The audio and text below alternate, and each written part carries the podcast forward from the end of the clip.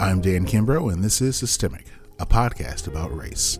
I'm a diversity and inclusion advocate and trainer, educator, trained conflict mediator, and media producer with over 20 years of community building and diversity experience. From local communities to university campuses to corporate trainings, I've used my voice to bring people together and better understand each other. I'm also a black man and father. Each episode of Systemic will explore new aspects of race and racism in America. We will look at where we've been, how we got here, how it affects us today, and how we can move forward. The aim is to educate and explain the intertwining of race as a systemic part of American history and culture. We hope that each episode enlightens and drives you to help work towards an anti racist future.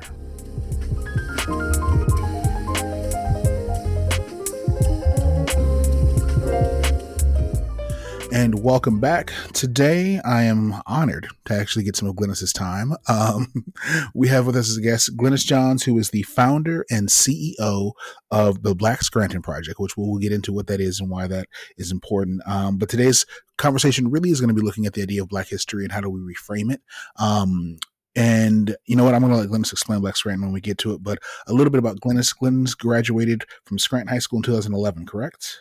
Yes and your goal was to get as far away from Scranton, Pennsylvania as humanly possible, which is New York for anyone on the East Coast. Um, uh, you go to school in New York, um, you get your undergraduate degree, you start working on a master's, start looking at a PhD, and you start looking at Black history and start thinking back onto Scranton, where you've been told numerous times, well, Black people aren't really from Scranton. Like if you're if you're Black in Scranton, your family must have moved here. You're not from here. This isn't really where you're from and doing your own research, you start to figure out Black people are from Scranton. And so, mm-hmm. um, talk a little bit about you know before we get into Black Scranton Project, what what were you told that made you really believe that Black people weren't from Scranton? Right, um, a combination of being told and from lived experience. Mm-hmm. Like, first of all, it's a predominantly white city. So even in classrooms, yes, there might be two or three kids sprinkled amongst your classes, However, it always felt very white. Um, to the point where even during Black History Month or MLK Day, teachers were able to use the past as, hey, like, we don't know that much about Black History Month, so we're not going to do any presentations. That's not my expertise. Wow. Um, yeah, that's happened. Um, and just like, it, it, I feel like it's part of the environment to feel like, oh, Scranton is kind of crappy and there's nothing really here. And then being a person of color, growing up, you know, watching television, seeing BET, having it or not, because it doesn't come with your basic cable package, you know? right, so right. I lived for the times when I got to go to Philly, New York, or Baltimore to visit cousins so I can sit in front of their TV set all day mm-hmm. and watch 106 & Park and all that stuff. So it was very evident growing up here that there wasn't an opportunity to experience black culture here and that it wasn't generally accepted as the mainstream culture. So growing up, I already internalized that that this is a white city that celebrates Irish and Italian culture first and foremost and everything else sits in the background of that. Um, and most people regardless of your race too as a teenager in high school a lot of us would daydream amongst each other like yeah we can't wait to leave this city. We hate it. It's boring. There's nothing here. There's nothing exciting. Um, and i think that is like a similar experience for young people mm-hmm. but especially black people and not having any black teachers until i went to college was a game changer. Um, my first black professor rest in peace doc, dr roderick bush um, he's the one who was basically like, yeah, you'd fit right into the sociology department. And I'm very familiar with Scranton. The Greyhound goes through there, you know, and I'm like, yeah, it does. Yeah, what you know? You know, so I was like, all right. Um, and then my second black, oh, my first black female teacher, um, my mentor, Dr. Natalie P. Byfield, literally took me under her wing. And I saw myself in her and I realized like I could do whatever I want. Like I never imagined seeing black women in a space of professionalism and like mm-hmm. having degrees and having a PhD and commanding this classroom and doing groundbreaking research, you know? And I was just like so amazed. And as an undergrad, that kind of like fueled me a little bit to feel like I can do whatever I want. Like I'm not limited to certain career paths because of who I am. And um, it's kind of sad that a lot of people end up leaving the area, not coming back, but leaving the area and realizing that it was like systematically put in place for you to not feel like you have a culture and identity. Right, right, um, right. And once I started my master's degree and was looking at sociology in practice, um, the root of my graduate thesis actually wasn't even history. It was to use the historical perspectives to kind of um, come up with this historic, this uh, sociological analysis as to why the Black community is seen as transient, why we're not seen as participants in the community, why we're always looked at as invisible. That's kind of where I was going, and mm-hmm. I was mm-hmm. using the historical evidence to prove that. But I didn't know that was going to suck me in so much, and that I was just going to be obsessed with history from that point forward.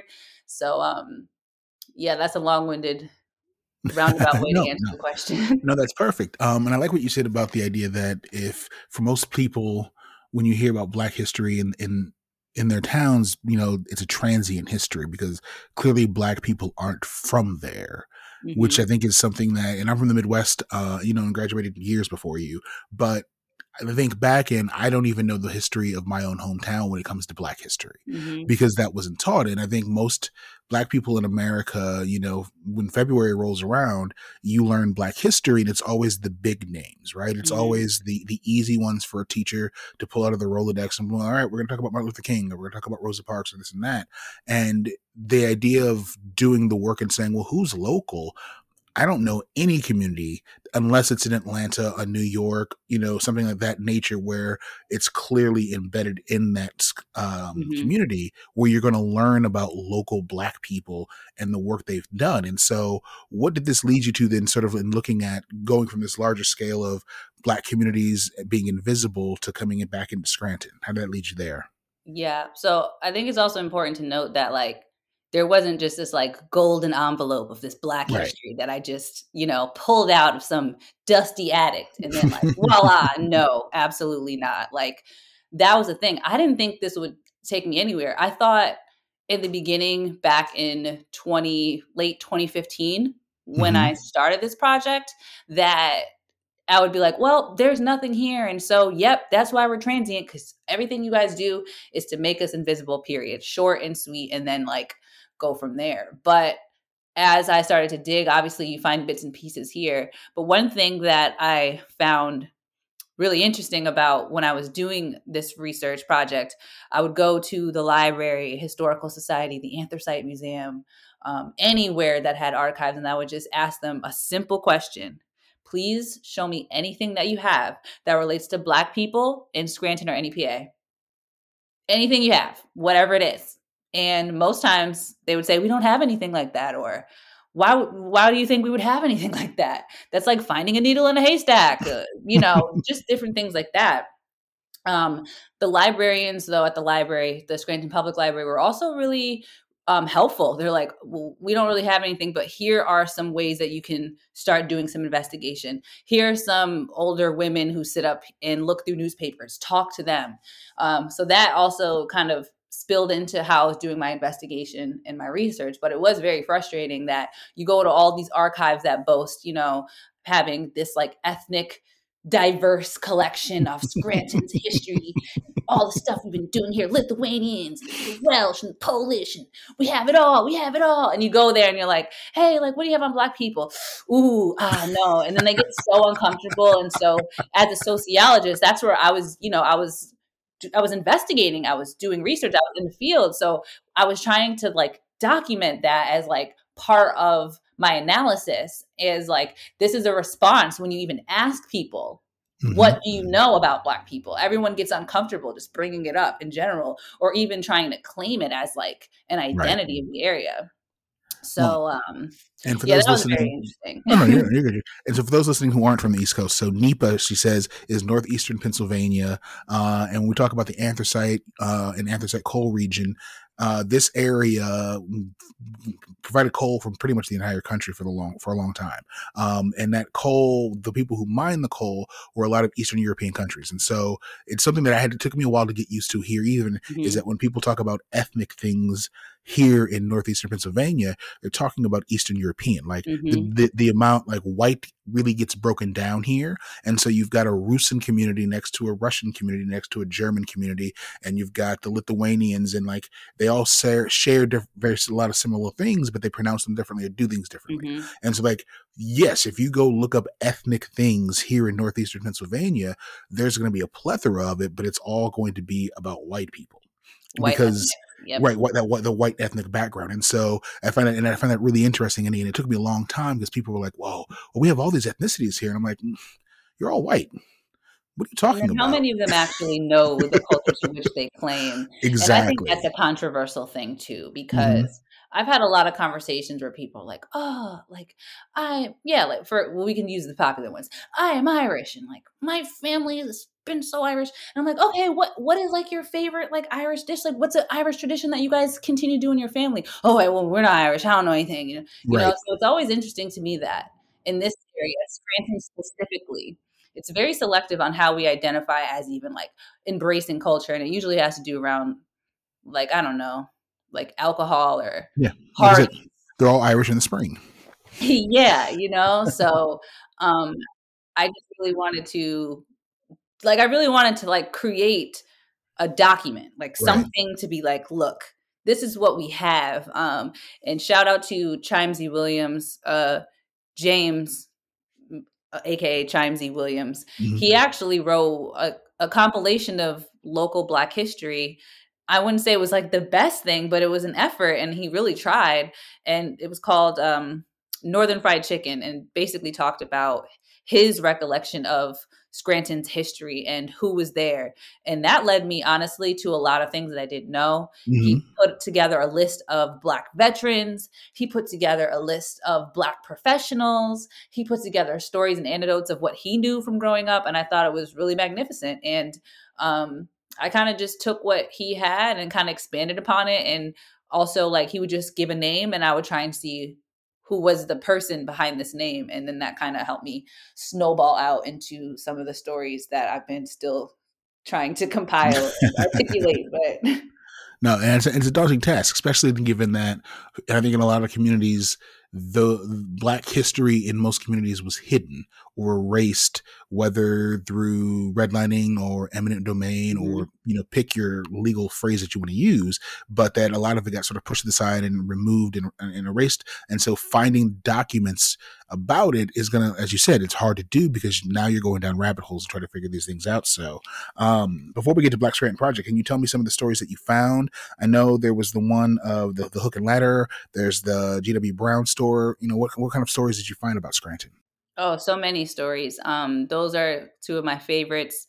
Um, what stories? Uh, recently, I've been talking about a different story because what I try to do every year is like pull one other story out and like mm-hmm. continue to tell it, so that okay. way people can think about some new ones. One story that I was t- was a new year, so actually, I guess I haven't started any new stories yet. But um, one story that I've been pulling back out because I think it's really relevant when we talk about um, inclusion in neighborhoods and communities and like what that look like mm-hmm. and when we mm-hmm. talk about diverse communities and how we celebrate them so uh, there is this man his name was thomas e howes and in the early 1900s he came to scranton in 1906 and he came from British Guyana, and he was the first black man to become a naturalized citizen through Scranton's Nationalization Corps. What? So, yeah, pretty cool, pretty wild. Um, and also, which is a little gem, a little fun fact about that time, that year, 1906, was also one of the hardest years to become a naturalized citizen of the United States because of the influx of people coming in through Ellis Island and like changing different things. And so I always think that it's pretty impressive that this black man from this black island was able to become a, a, U.S. citizen in Scranton and chose Scranton first. He didn't live anywhere else. He literally got off this boat and came to Scranton, and he lived over on Albright Avenue. And then he, his house, the roof on his house like collapsed or something, mm-hmm. and he was actually a books keeper for G.W. Brown Dray and Company, which was like a black owned trucking and hauling company. Mm-hmm. And he worked for them as a bookkeeper. He became a naturalized citizen in two th- 2011, 1911. and a few months after that, that was early spring, March. I believe he became a naturalized citizen. And then by the summertime, he was like, okay, I'm going to buy a house and, you know, do my thing. I'm a United States citizen. I have a well paying job. My house just got messed up. I'm going to buy a house in the hill section of Scranton, um, which is considered the east side of the city of Scranton.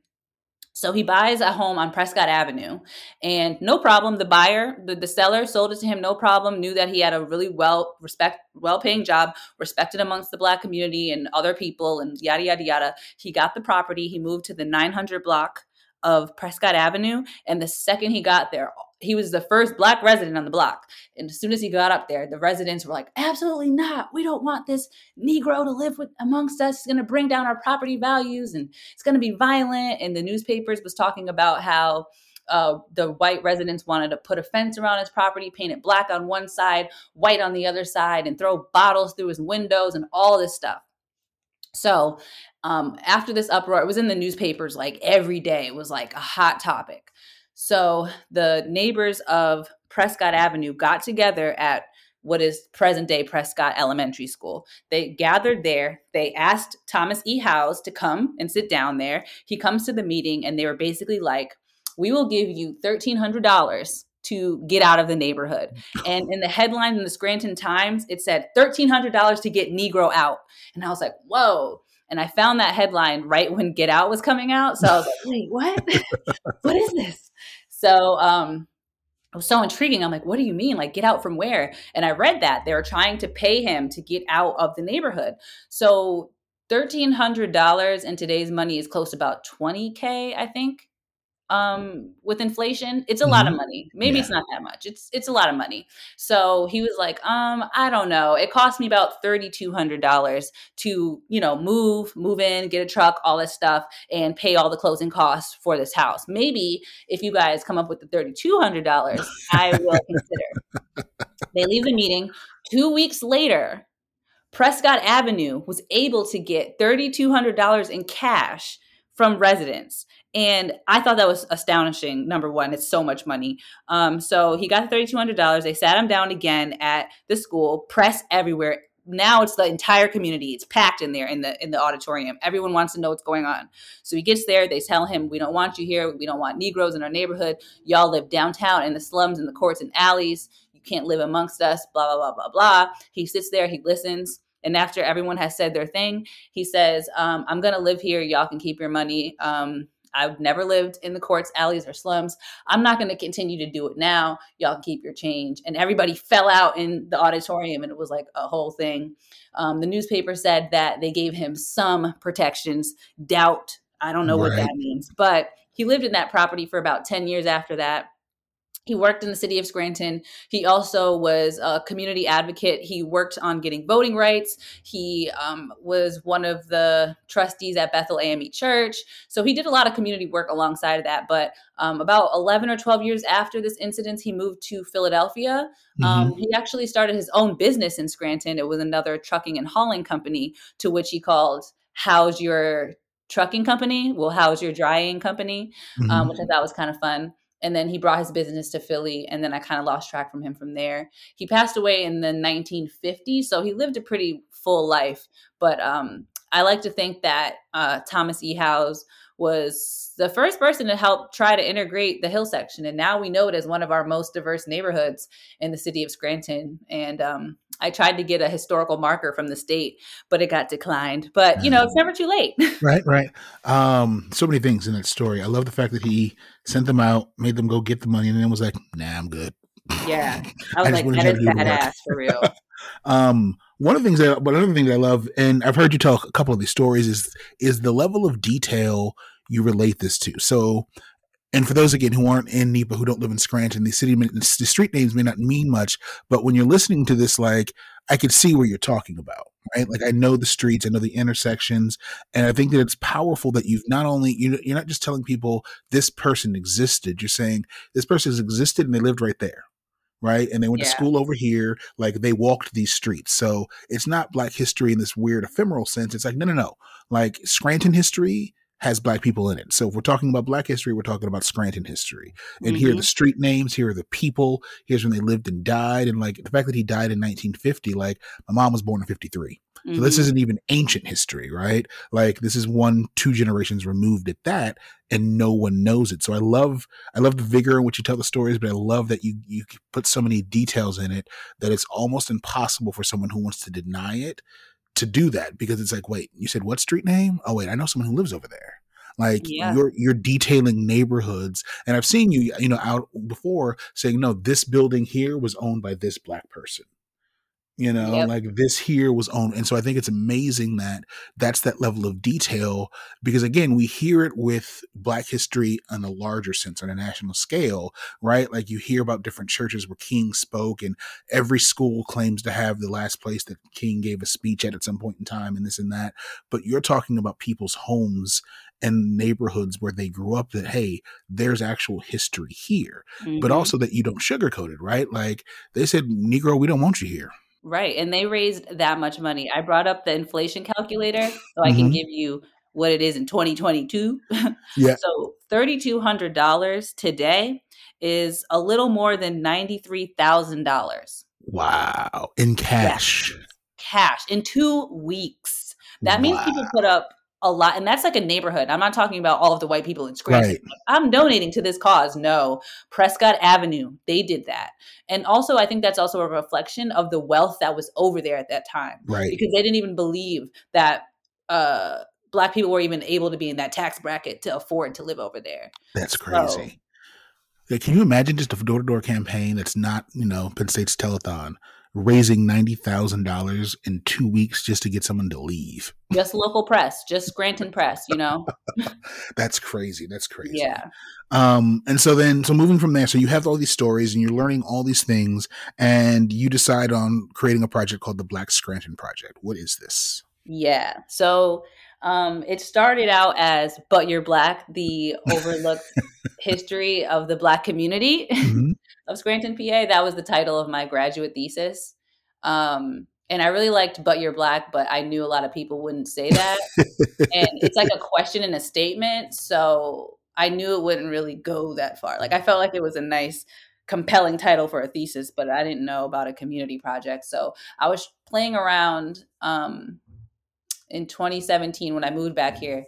I was like, what can I call this? Like, what can I call this so that way people understand what I'm talking about and I can, you know, start saying the history without explaining the name.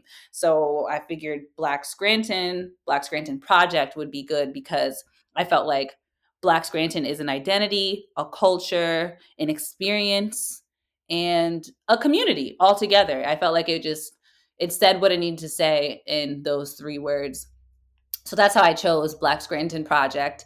And I can remember specifically being like, all right, I'm going to use, I was so poor. I couldn't even pay my phone bill. But I was like, I'm going to just use my last hundred dollars and buy all these stickers and make all these buttons. And I'm going to go to like the arts festival downtown. I didn't have a vendor's license. I just took, claimed one of the benches and sat all my stuff down there and just sat there and told whoever wanted to come to the table and was like, you can have a sticker button for a dollar. People are giving me five dollars, ten dollars, whatever. And I was like, wow, like people really care. And so that's kind of how it jumped off with the name and how I went from there and I created a Facebook page and an Instagram page as like a, a visual archive of sorts so I can start documenting and sharing these stories. So that's kind of how I came up with the name Black Scranton Project and it didn't still go over easy. A lot of people don't like the name, but that's their problem, not a right. our problem. And, um, well, they don't believe black people in Scranton, so your project right, can't exist, right? Racist or you know we can't call it white Scranton. I'm just like, but Scranton is white. So well, it, yeah, it, the white is silent in Scranton. Right, it is. um, so then, what is Black Scranton Project? So I know I know what it is. I'm not going to say anything. So you tell me what is Black Scranton Project. So what have you done? How how has it evolved from But You're Black to what it is today? So, Black Scranton Project is a local heritage initiative, and we are dedicated to archiving, celebrating, and sharing the local Black history of the Scranton area. So I extend, and I'm trying to extend it beyond uh, the boundaries of Scranton, PA, because there's a lot of um, really interesting history across northeastern Pennsylvania. So that's basically our our mission statement. But alongside of the archival work, um, we do a lot to spotlight local business, local Black businesses, and entrepreneurs, and artists, and students, and just shed light on the community and what we're doing here. Um, and I think that kind of has been what brought a lot of attention to it because mm-hmm. um, no one has really thought about what our community is doing. And um, I really felt like my first big project that I did was creating the Black Business Directory mm-hmm. because I was like, I like to patron Black businesses as much as possible. I know there's a few here. And anytime I visit a city, that's my first Google search. Right. Where are the Black owned restaurants? Where's the Black owned bookstore? Like, where, where is the Black owned whatever? Food? Like, I want to know. I want to go visit it. I want to see. So I can only imagine, you know, getting off the bus waiting to go, you know, your next stop or whatever, or just visiting because you're visiting and wanting to know, like that's a resource that you can use and like check it out and see what's around. And in 2020, that resource really blew up. Like yeah. what the, the, you know, the Black Lives Matter, the rise of that, everyone wanted to support Black businesses. And I was really glad that I had that because it didn't, it wasn't popular. No one really cared when I first started. I cared. I cared and even some black owned businesses to no fault of their own. Like i would approach them and i really made sure that anyone that was on our directory i asked them. I didn't just put them up there. I wanted mm-hmm. them to be aware that the, the resource was there and that i was doing it to highlight and celebrate their businesses. And when I w- approached all the businesses that i knew a couple of them at the time were like you know what I don't want to be on this list because I don't want to look like I only cater to Black people. And I would try to explain to them, like, that's definitely not what it is. And it's so that we can support you and other people that want to support Black businesses do. But it's a common thing that in this area people are afraid to identify as a black business because they're afraid they're going to lose patrons mm-hmm. and i mm-hmm. think that's important to know like and it, it kind of was saddening to me because it sucks that they have to care about their business and like that is a strategy that they had to take look ambiguous and not black. And you know if if that's how you have to pay the bills and like be a, a successful business then that's what you have to do. And luckily you know a year or two later most of those businesses were like yeah i want to be on the directory. And uh, yeah. obviously you can. I was never mad at your decision. You have to do what you have to do. But it was a surprising thing to note that like they had to say to me as another black person who wanted to like get you some more free exposure to be like, eh, I don't know if that will respond well, you know, for what I'm trying to do over here. So, well, and you know, and I think that's one of the things that's that speaks to running a business as a person of color regardless of what that color is and and how do you choose to identify because there are a lot of people who will use your business and buy your products and they don't want to think of you as an individual, right? They don't want to see you as the black business owner or Hispanic business owner. You're just the person who gives them what they want. And I think that there's a there's a whole other thread to go down and when we look at the idea of how we treat people and how we want to think of them and if and as a black business owner there was a long time where i didn't shy away from it but my face wasn't on my website mm-hmm. because i routinely live in communities just because of my work that are predominantly white and. I don't want to lose white business. Right. Because often I don't get enough black business. But it's the flip side of, well, if my face was on there, you might get more black business. And it's like, well, look at the population, right? Mm-hmm. Where's the money going to fall from? And so that was a big concern. And I think you're right. I think the last two years in America has sort of shed some light on that. It's been like, you know what? you don't want to buy it from me i don't need you there are other mm-hmm. people who are willing to support me so um, i think that the directory worked as a great landing spot for that because people were like you know what actually we do want to support black owned businesses where do we go and luckily you already had the traffic there because it was already up and running so um, outside of you know black businesses and, and the cultural heritage what else is black scranton doing well, we are opening a center for arts and culture. Very huge project but a project that I am most proud of currently. um, we have one of the, I will say, the most beautiful building in the city of Scranton. Um, PNC donated their uh, former bank facility to our organization to turn it into a community center. So that is where I have been spending a lot of my time, energy, and money is to try and make that happen. um, not necessarily my own money, but um, great, thankful and grateful for donors and sponsors and all those people that you know put their energy and money and resources behind it. Um, so we're working on that. Um, there's really no open, real open date, but I'm trying to have it open to a degree for February. So we're just seeing um, because the property wasn't uh, in use for five years, it needs a lot of TLC. Um, so that's what I'm just trying to do. And getting to know a building that's almost 100 years old is also its own challenge. But I'm looking forward to having a community space that is for us, by us. So if anyone that looks like us wants to have a baby shower or like a graduation party or like just wants to come hang out and like play games or like do some research or read or whatever come to some of our events like we'll have a space for it. And i was motivated to do that because as someone who likes to create community events i've been turned down in almost every space that you can think of. Right. And i just felt like instead of begging people and doing all these silly dances to be able to do barely what i want to do i'm going to just go after it myself. And um it's a testament to if you believe it, you literally can achieve it. Um, because no one thought that PNC was going to donate this building to this young black woman who has this new nonprofit and this crazy idea. No one, no one. My attorney, nobody. They're like, well, you can try. And I was like, I'm gonna, I'm gonna try. So I spent two weeks no sleep writing this beautiful proposal, printed it out, um, gave it to them. I mailed it to them, and I set up a meeting with my attorney and they talked they're like we'll get back to you and they basically like we'll just communicate with your attorney from this point forward. Several months later they're like we'll consider the donation. Several months after that they're like we're going to donate it to you. So um, it was kind of like a mysterious sort of exchange donation, but it happened. And um, shout out to PNC and the regional directors who believed in the project and actually is a financial institution that actually wants to try to make change and give a hand up, not necessarily a hand out. And so right. I really appreciate PNC for all their support and believing in myself and my organization. So I don't want to gloss over the fact that they donated this building. Like they donated you it, yeah. have a three story bank, like old school limestone, like 1926 bank.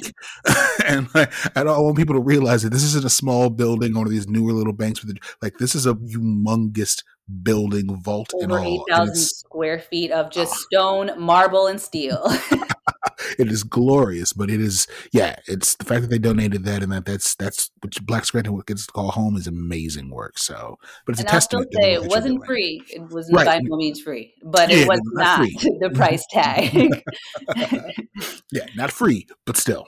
but it was still donated, and um, I am proud to say that our nonprofit like we literally own the bank we own the land mm-hmm. um, and it is tax free for us because we are a nonprofit and we plan to do great things over there so that was also not an easy thing because if you know anything about scranton and taxes and property um, they don't want to take any properties off of the property tax rolls but um, they were, you know, the county, I had several meetings and, you know, persuaded them and they all thought it was a great idea. So, um, like I said, if you have a goal, a dream, an idea, first of all, if you can envision yourself being there, it could happen.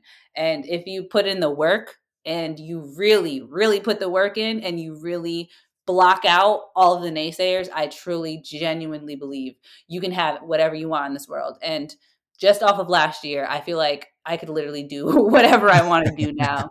Um, because of that. And I tell everybody that I'm like, you could do it. Like, if you want me to be your cheerleader, I will make sure that you get up at 5 a.m. If you really want this shit, I will make sure do it. That's awesome. And so, and thinking about Black history, why why is the work you're doing so important? Why is and literally for most of the most of the country, most listeners outside of the office, Scranton is a blip on the map, right? But why is this so important that you said to your local community, "We've been here and yeah. I'm going to show it to you. I'm going to put it in front of you and make you understand that we have been here and we're a part of this community. Why is that important? Because I just think about the young black kids who were born and raised here and didn't choose this to be their quote unquote home. Mm-hmm. And even for me, like just recently too like my relatives that are from out of state they'll come visit and they're like oh like why did your parents stay here? Like scranton is whack and da da da da. And i had to tell them I'm like do you know what that meant to me as a little girl when you would come visit our city and talk crap about it every second that you were there and talked about how you couldn't wait to go back? How that impacts me and how i feel about where i have no choice to live grow up go to school and be and grow into an adult. Do you know how that affected me?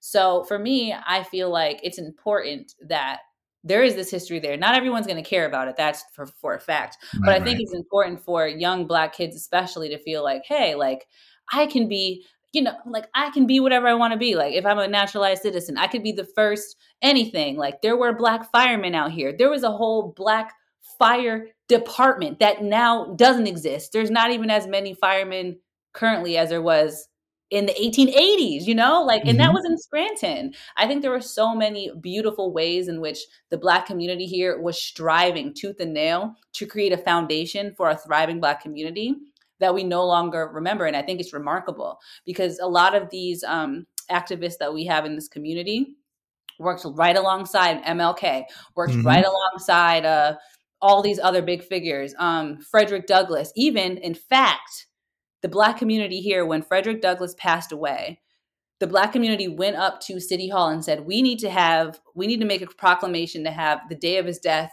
um, frederick douglass day here in the city of scranton they were able to pass it through city council and that actually exists and no what? one even knows about that because who cares because the black people tried to do it you know That's and crazy. i'm like wow frederick douglass came and spoke in scranton two to two or three times i believe all mm-hmm. documented here and you know it's just wild to think that like Scranton was literally in direct conversation and also yeah, it was like in direct conversation with a lot of the social movements and the the black freedom struggle, honestly. The black community was part of it and now we have no idea about it. And if there wasn't a systematic like effort to suppress the black community, it would be safe to say that Scranton could have just had a strong black community like Philadelphia. Right. Like like like uh, Pittsburgh, you know, in Pennsylvania. We could have been just there.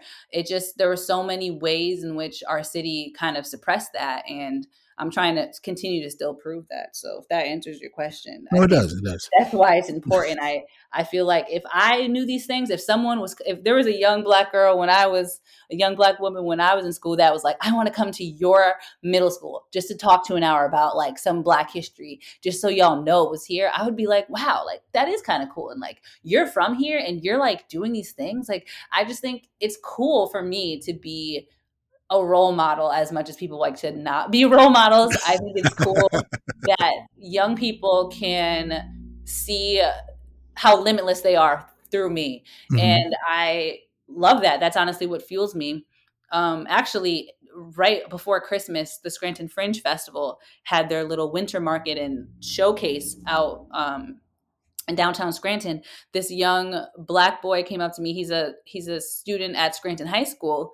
He came up to me. He was like, "You're Glynis Johns." I'm like, "Yeah, I am." He's like, "I just want to let you know you're so inspiring." I started to like get into poetry and publish like my poetry on like social justice and activism, and I've been doing a lot more activism work because of you. And I just really admire all the things that you're doing, and like you inspired me to take up more acting and public speaking because seeing you do it made me realize like I can do it too. And I was just didn't want to cry in front of this boy, but I was like, oh my God, thank you so much. Like, that is insane. Like, I didn't know. I'm just out here doing what I think is right. And people are seeing it. Young people are seeing it. And that's all I ever really wanted. That's the reason why I started. That's the reason why I came back here in 2017. And it was like, hey, we could do it. And like, you, you have value. And I think mm-hmm. the last piece to that is, there are so many people outside of your your um, support system and your family that tell you you can't do it. And like even in the schools here like i've watched it happen to myself. I have a twin brother and seeing how they treated him and basically forced him out of the school it's it's just wild to me like that they do that and we don't see it. And so i just really wanted to um, get in front of these students and remind them like you don't have to listen to these teachers like i'll tell students all the time like you do not have to listen to them you can be the person that you want to be and your level of intelligence is not is not made up by these folks here like you can literally be who you want to be so yeah that's why that's why i continue to keep going after it and keep um, creating space for us and keep speaking for us mm-hmm. because mm-hmm. It's important and um, i'm grateful to be able to take up that space and like really be that person for our community because like we've literally never had anyone who was like you know what? This isn't right. Like why not? Like why can't we be doing these things? Like why can't we be here? Why can't we know these things? Why don't we believe this is possible? Why is it that there's still inequity in housing? Why is it that students are still performing way below the national average and especially our black and brown students. Why? Like we have to start asking these questions for it to get better. No, i agree 100% um, and so in feeding off that then I'm sure that across the map, there are many other communities that are very similar to Scranton, where it's predominantly white, where mm-hmm. there is a rich Black history that's been suppressed, and that's an entire different podcast I'm working on. Mm-hmm. Um, but you know, systemat- systemically, you know, things have been sort of buried away. What, what, how can people emulate this going forward? You know, if someone hears this, someone who, a young person is like, "Well, what is the Black history of my town?" How do they begin? You know, where mm-hmm. where should they be looking? What resources? What words do you have for them? Yeah, I would definitely tell anyone interested to start dipping their toe into this world. Um, get a subscription for newspapers.com mm-hmm. and then start doing some general searches in any era in your in the newspaper database you'd be surprised that's been like my best resource honestly and I think shout out to technology because I also have the experience of getting that microfilm, sitting in the library for hours and reading hundreds and hundreds of pages to find one valuable sentence. So with you know the advancement of technology, you can type in keywords, you can type in like I don't know, and it depends on the era. So there'll be different words that work. So if you type in like Negro, Towanda, Pennsylvania, you know, and see what comes up in the 1880s, 1890s, because that was a terminology that the newspapers used to describe people of color, Black people specifically, and read what it says. And everything's not going to come jump off the page for you. You're going to have to do a little bit of reading. But I think it's really interesting to type in names, to type in locations, to type in businesses and addresses, and even different times or special events from different eras. Um, a lot of newspapers, millions of papers are now digitized on that platform. So I always tell people to check it out there. They have like a seven day free subscription um, to just try it out, but I have the most advanced one because you know I did. but um, I have thousands of newspaper clippings now. Oh my gosh. But that's my favorite resource. That's where I found out most of these stories. And it's really interesting to me is to see the language that is used in papers, especially mm-hmm. to describe Black people. And one thing that I dislike the most, but is very common across the United States, is how they talk about Black people and how they automatically just see us as like violent um, savages and like um, not even citizens or residents or humans. And I think that also plays into how we perceive people of color now because it's been so baked into the way that we see ourselves right. honestly the way that we see our community. So if they're always calling us like the the dark side of the town or like you know the, the areas that need to be cleaned up is like what they'll say. And it's like which areas? Oh it's the areas where all the people of color are living in the worst housing available. We want to clean that up and all these things. So yeah, I would just tell people to check out newspapers.com, type in names. You could even look and see if your relatives are in there. I found other people's relatives. I love to do stuff like that too, where people are like, "Can you help me find something, something, something?" Or and I'll just do it. Or I'll see something on television that'll like make me want to look something up. I'll go right to newspapers.com and see what I can find. So great resource. All right, so newspapers aren't dead. Um, nope. and I've so more newspapers from a, hundred years ago than the papers now, and I read the paper almost every day, so that's saying a lot. and so outside of you know doing the research, you didn't start. You're not a history major, right? This isn't what you wanted to be doing. What you know? What other ways outside of digging this up because you this isn't where you saw yourself going. Mm-hmm. You know, what mm-hmm. spark? If someone has this in them, you know, what other things can they be looking at as well? Yeah. So this wasn't my initial pursuit um, for education. But I did actually go pursue my PhD for two semesters and I ended up dropping out um, because I was trying to build Black Scranton a community community center simultaneously. Mm. So that didn't work out. But um, 2019 and early 2020, I was at Rutgers University trying to get my PhD in African American history. Mm. Best two semesters of my life, also the hardest two semesters of my life. Um, but I digress. Uh, what was your original question? Sorry. No, just, no, no, no, that's fine. Just outside of like, you know, digging through newspapers, what other ways, if so, this has sparked something in someone, what other ways can they be looking up local history and trying to figure out who was mm-hmm. actually there?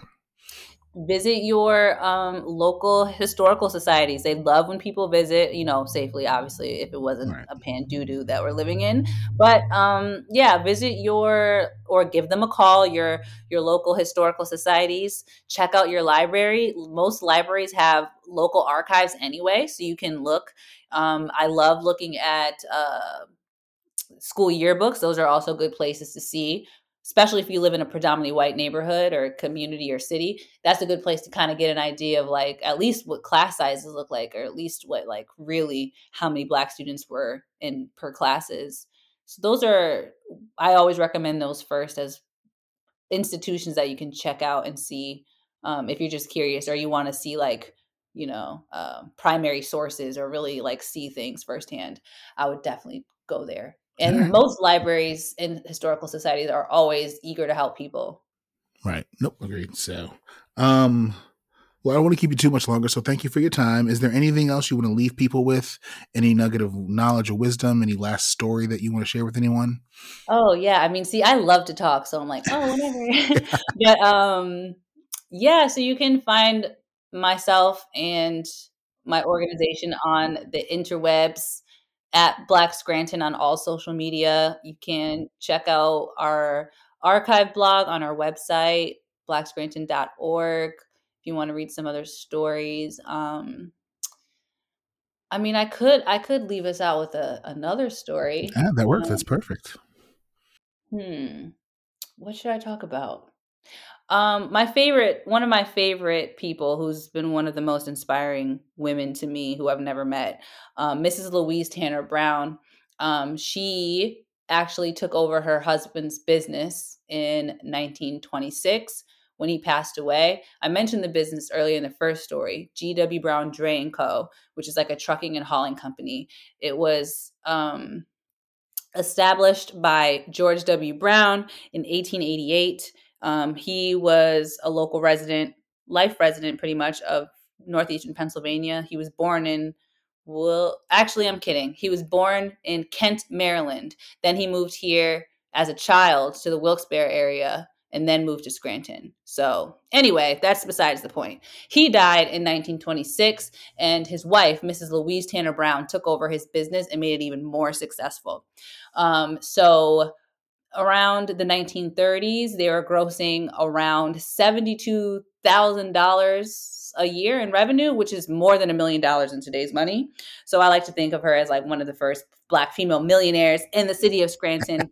she was a boss lady. She valued education and she was also heavily involved in Bethel AME Church. She cared about education and making sure the babies were educated and taken care of because local local school public schools aren't like today it wasn't like you didn't have to go you could just go if you wanted to and most black kids were not going to school so she's making sure that they you know had their rudimentary skills she was doing um, some etiquette classes from her home um, so many things she was featured in like ebony magazine the crisis magazine for being like the most successful businesswoman in nepa so many features she loved arts and culture and music she threw the best parties. The newspapers always talked about how she was like had the swankiest parties. She had great style. She had a beautiful speaking voice, and she just did so many incredible things. Um, she also was like the leading advocate for Black women um, during the Women's Suffrage Act of the 1920s. So she was heavily pushing to make sure that women, Black women specifically, had the ability to vote and did vote. Um, so she did so many things in the community and would write about a lot of things. She also, like I said, loved arts and culture. So she would often recite poetry by famous poets like Paul Laurence Dunbar, um, who's known as one of the most famous first Black poets in the United States, if I'm getting that correct. She was also friends with him, and he came to visit her in Scranton several times, but that's besides the point. She would read a lot of his um, poetry, and um, because most people, most Black people, during that time in the early 1900s were illiterate. A lot of folks couldn't really read or write. So she used that as an opportunity to read and recite um, popular culture of the area, which, which would be stories, um, poems, music, all of those things. She would put on plays and productions, just making sure that we had culture here. And were just abreast with whatever else was going on. And so I love her for that. And I tried to do a lot of the things that she had tried to instill and like put out into the community. A lot of the things that um, that sustained the Black community came from her. A lot of people don't know that the Progressive Center, which is the United Neighborhood Centers, was basically started by black people including her and her family business which funded most of it so i say all that to say um, the black community supported itself that's kind of not a new thing but in the scranton area all of the charitable organizations did not cater to the black community so it was up for ourselves to take care of us and because this was a successful business that's what her and her husband pretty much did. Um, resources from their business actually went to go build bethel ame church in the night when was that built uh, the 1910s, I believe they built that building. So yeah, all of that has to do with her and her successful business basically sustained us. And if it wasn't for their business and their advocacy and literally her and her husband building up the foundation of this black community, who knows if any of us would honestly be living here because what was here. so I love her for that. Um, and I think that she is incredible and I want there to be like a monument about her and the work that she's done. And Governor Tom Wolf actually reached out to me a couple years ago because they were looking for women across the state of Pennsylvania to spotlight for being game changers in the state. And I, you know, mentioned her and she was part of this like state exhibit and that was pretty cool. So that's awesome. Well, Well, thank you for the work that you do. I think that Louise Tanner Brown would uh, see you today and pretty much uh, be an honor that, you know, you remembered her and that the work you're doing, I think, is really carrying on her legacy. So thank you, Glynis, for your time. Um, and that's it. So thanks. Well, thank you, Dan. And I think the work that you're doing is also really great and needed and very inspiring. So I appreciate you for building this podcast and telling these types of stories. Oh, you're too kind. Thank you very much. Thanks.